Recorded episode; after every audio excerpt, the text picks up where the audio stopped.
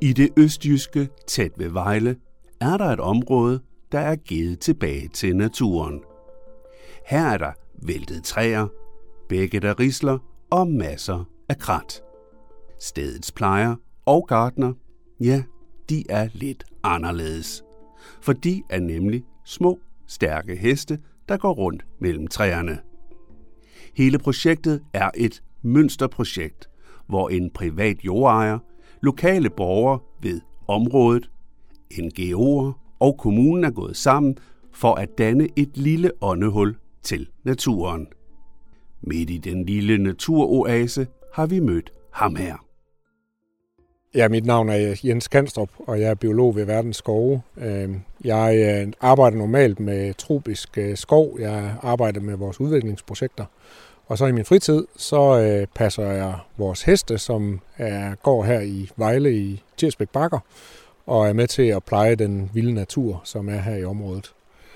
Øh, og, og man kan sige, øh, at Tirsbæk Bakker det er et, øh, et naturområde, det er egentlig en, en skov, øh, men der er rigtig mange andre spændende øh, hvad skal man sige, landskabselementer her omkring. Det er meget varieret. Vejle er jo Danmarks alber, så der er rigtig mange øh, stejle skrænter og bakker, og der er en fin bæk, der løber herned igennem. Det er Vejles øh, mest øh, rene bæk, som hedder Tirsbæk, eller Tyrsbæk. Øh, og øh, man kan sige, at øh, projektet har, har jo så til formål at at skabe et, øh, et flot naturområde, som ligger midt inde i et, et ellers ret beboet område i Vejle Øst, øh, her ved Vejle. Nu siger du flot. Øh, når nogen tænker på flot naturområde, så forestiller de sig sådan nogle meget flotte græsplæner og måske nogle træer, der er sat helt præcis, hvad det er. Men det er ikke helt det, jeg oplever. Nej, her er det jo øh, kaos og, og vild natur, der er i højsædet. Øh, træerne, vi, vi står lige her bagved, der, der, vi står lige ved siden af bækken, og lige her bagved, der kan man for eksempel se en masse bøgetræer, som væltede i en storm for et par år siden, som ligger hen over, over bækken.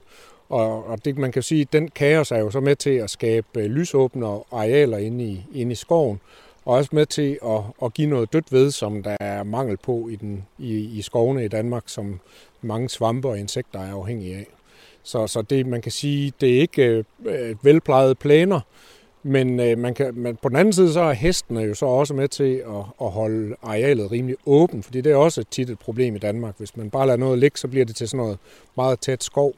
Men kombinationen af, at man lader det være, og altså naturen være i fred, og så at man har hestene, det giver den dynamik og variation, som der er rigtig mange af vores truede arter, øh, der, der mangler og som har behov for. Det vil sige, at skoven her, eller området her, bliver simpelthen vildt, og dermed så kommer der mere liv til. Og så nævner du hestene. Øh, de heste der, det er jo ikke nogen rideheste, så vidt jeg kan se. Nej, det er en, ja, man kan sige, vi kalder dem vilde heste. Det er en, en race, som oprindeligt er blevet fremavlet i Polen, som er, er nogle meget øh, robuste, tætte, små, tætte heste. Det ligner nordbakker lidt. Øh, og de er jo fremavlet til at kunne klare sig ude i naturen øh, året rundt. Så, og, og de er også vant til, eller man kan sige, de, de i Polen for eksempel, så er de jo vant til temperaturer, der er meget lavere end i, end i Danmark for eksempel. Så her er det jo nærmest lidt varmt for dem, selv om vinteren. Øh, og, og de øh, klarer sig selv, de er, har nemt ved at fole. Det er utrolig sjældent, at der er brug for, for, øh, for hjælp til, til, øh, til, altså fra en dyrlæge for eksempel øh, til de her heste, fordi de er så, så robuste, som de er. Øh, og man kan sige, de de får jo altså øh, heste, øh, rideheste for eksempel, de er ikke særlig velegnet til at gå sådan et sted som her, fordi at øh, for det første så er de kredsende, øh, så de spiser kun øh, græs øh, typisk, og så for det andet, så bliver de også nemt forfangende. Altså de får det er en type, det er sådan en slags sukkersyge, som heste risikerer at få, hvis de får, øh, får sukkerholdigt græs. Øh, og så man, det er ekstremt vigtigt, når man har sådan nogle naturprojekter, at de heste, man sætter ud, det også er nogen, som, som er egnet til det. Og det er konikheste, som den race hedder, vi, vi har her. Det, den, er, den er virkelig øh, robust og kan tåle at gå ud hele året rundt, og har ikke, har ikke brug for, for andet end, end, et, øh, end at man lige tilser dem en gang imellem i tilfælde af, at de er kommet til skade eller et eller andet. Det kan jo godt ske, men det er heldigvis sjældent. Men på internettet bliver der netop kritiseret det her med, at man bruger heste til genopretning af naturen. Hvordan har du det med det? Jamen altså, jeg synes jo, at der er rigtig meget øh, misinformation om, omkring det. Øh, Øh, jeg går jo herop og tilser vores heste til, til daglig. Jeg er her flere gange i ugen i, i reglen, og, og der er nogle lokale beboere, der også hjælper med at tilse hestene.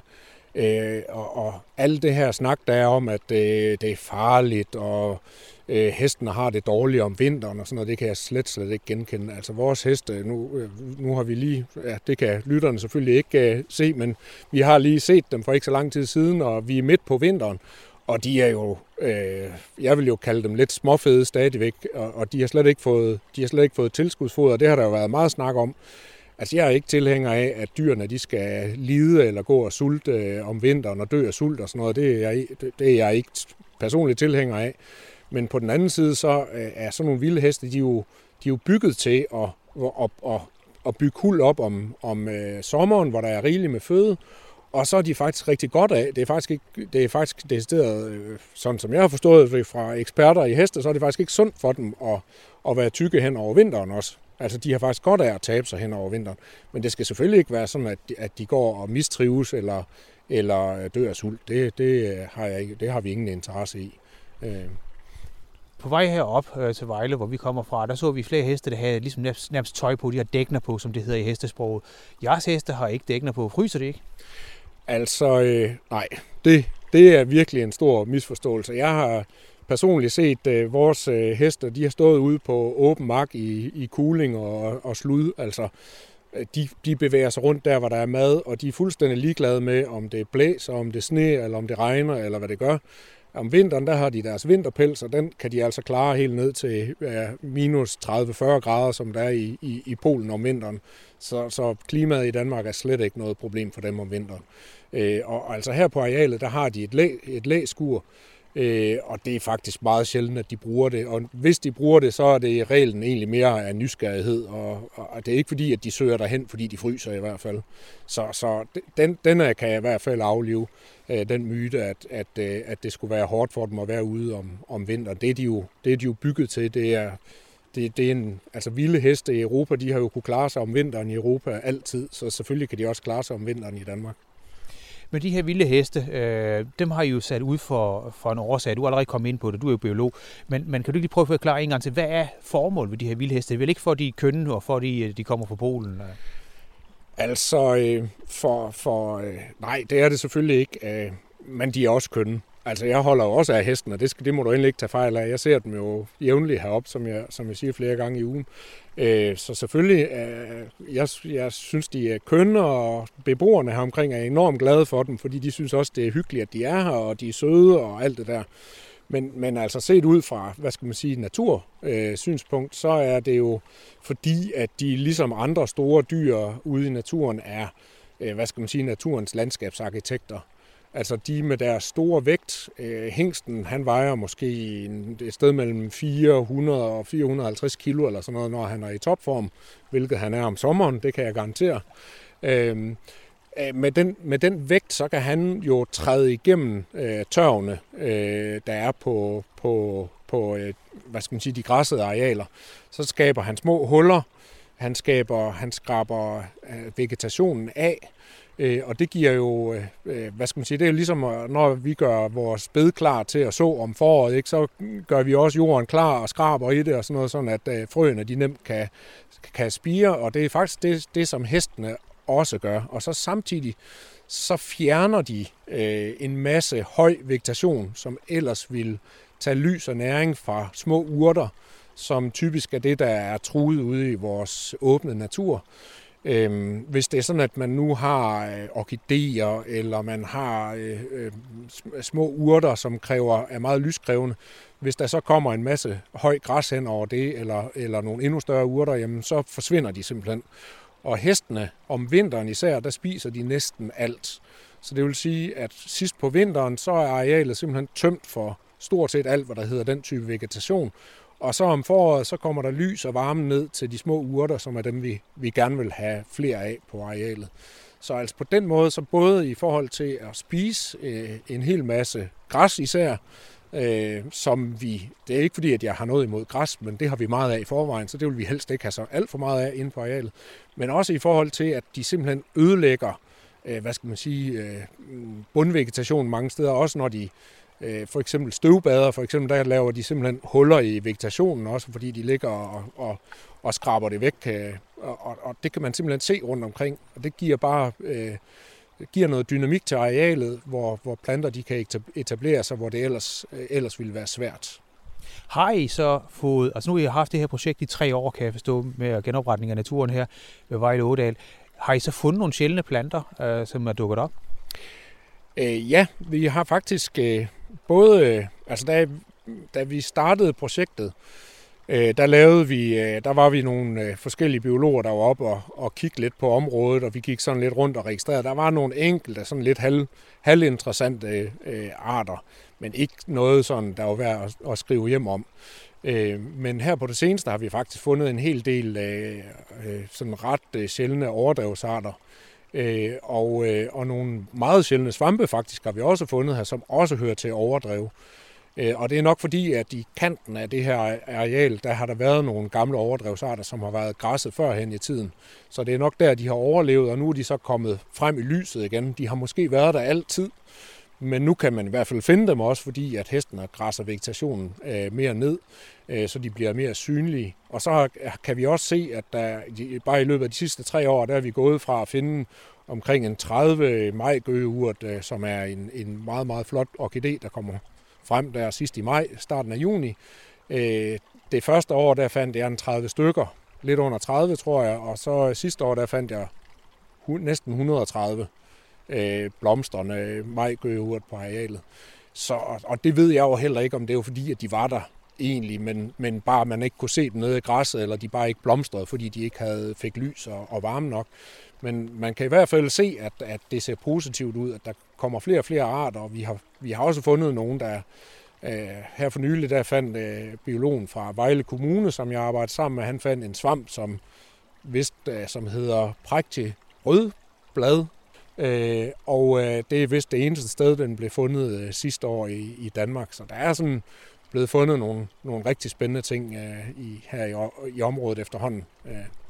Nu nævner du Vejle Kommune. Hvordan hænger det her i jord ind i sammen? Hvem ejer det, og hvem driver det, osv.? Jamen, det er ham, der har udviklet det her boligområde, som det ligger inde i, øh, der ejer øh, arealet. Øhm, og han har så, øh, han, øh, han har så ved, i samarbejde var i, allerede i kontakt med Vejle Kommune, fordi han vil egentlig gerne øh, udvikle noget øh, vild natur på arealet. Det har han hørt om, og han synes, det lød spændende. Og han tror jo, at det er noget, som kan tiltrække kunder i hans butik, fordi han er jo interesseret i at sælge nogle, nogle grunde til folk, der bygger huse her i området. Øh, og han tænkte, at det kunne være en smart, øh, en god måde at tiltrække øh, nye beboere på, simpelthen give værdi til, til hans udstykning. Øh, og, og Vejle Kommune har jo en interesse i det, fordi at de vil jo gerne, øh, altså de har jo nogle forpligtelser i forhold til at skabe levesteder for biodiversitet og natur og sådan noget i kommunen. Øh, så vi satte os simpelthen sammen, og vi havde jo så de her vilde heste, øh, som vi kunne komme med og sætte ud på arealet. Og vi, så satte vi os sammen og, og lavede en aftale om det. Øh, og, og det har fungeret super fint. Altså, øh, arealet er sat til rådighed til vild natur, og der må kun, det er det eneste formål, der er med arealet. Og kommunen har så påtaget sig at sætte hegn op, og vi lige holde hegn og den slags, og vi har så ansvaret for hestene. Hvis du skal se på fremtiden for det her projekt, er det noget, der kan sprede sig? Fordi øh, et eller andet sted, så sidder jeg jo og tænker, at det er utroligt, hvis vi to snakker sammen som noget, at det er noget helt usædvanligt. Vi har fundet en plet, der er vild natur. Altså, er det noget, der vil danne skole for andre steder, tror du? Jeg synes i hvert fald, jeg synes, det er interessant, at, øh, at altså det her det er jo et projekt, der ikke i princippet har kostet andet end et hegn. Så man kan sige, at, øh, og jeg kan sådan set godt forstå, at kommunen er glad for projektet, fordi øh, hegnet, altså, det koster selvfølgelig noget at sætte et hegn op, men prøv at forestille jer, hvis, hvis de skulle ud og, og købe et areal eller et eller andet, det ville jo, så vil man straks op og, og snakke i millionklassen, ikke, hvis man skulle ud og erhverve sig et område som det her. Øh, at man kan finde en privat lodsejer, som er interesseret, øh, og at der er noget civilsamfund, som er interesseret i. Altså, og jeg, min forening, Verdens Skove, ejer jo hestene, men det er faktisk øh, de lokale beboere, der bruger noget af deres tid på at tilse dem. Så altså det her tilsyn med hestene, det klarer de egentlig mest. Jeg er så heroppe et par gange i ugen, fordi at jeg også har et vildkamera, så jeg skal tømme, og øh, jeg tjekker hegnet og sådan nogle ting en gang imellem. Øh, men, men det er jo interessant, at man kan nå at lave, altså man kan komme til at lave sådan et projekt, hvor, hvor der nærmest ikke koster noget. Og hvor, hvor, hvor jeg synes i hvert fald, det er noget af det fedeste natur projekt, jeg næsten, ja, i hvert fald, det er noget af det fedeste, jeg kender til i, i, i, i Vejle Kommune, måske i hele Danmark. Fordi det er fuldstændig uden, øh, der er ikke nogen krav om, at for eksempel så på, der er nogle af arealerne, man egentlig godt kunne få græsningstilskud til, men det, det gider vi ikke, fordi at vi gider ikke at skal til at slå det og sådan nogle ting. Altså, der er ingen økonomi i det som sådan, og økonomiske interesser. Det, det er bare folk, der er interesseret, kommuner og en, en privat lodsejer og en forening, der er interesseret i at skabe gode rammer for vild natur. Og så kan det lade sig gøre. Så hvis der er andre steder i Danmark, hvor der er en privat lodsejer, som har noget jord, som de egentlig tænker, det kunne sgu egentlig være rigtig fedt at lave noget vild natur, jamen så kunne man jo bruge den her model til at lave noget lignende. Altså, og, og så tænker jeg, det kunne jo sprede sig til hele Danmark, hvis, hvis det var. Altså, det er jo super nemt. Det kræver bare, at der er nogen, der tænker, altså det her stykke skov, det er sgu ikke ret mange penge værd. Øhm, det kunne egentlig være federe, hvis det blev til noget fed natur, fordi så kan jeg bruge det til noget andet. Det kunne være noget jagt, eller det kunne være, fordi der er nogle naboer, der kunne være interesseret i at, at få et, et dejligt naturområde ved siden af. Så kunne man måske sælge et eller andet til dem, eller hvad ved jeg. Men, men så er der jo meget, der kan lade sig gøre for få penge i hvert fald. Så det synes jeg, der er interessant ved det.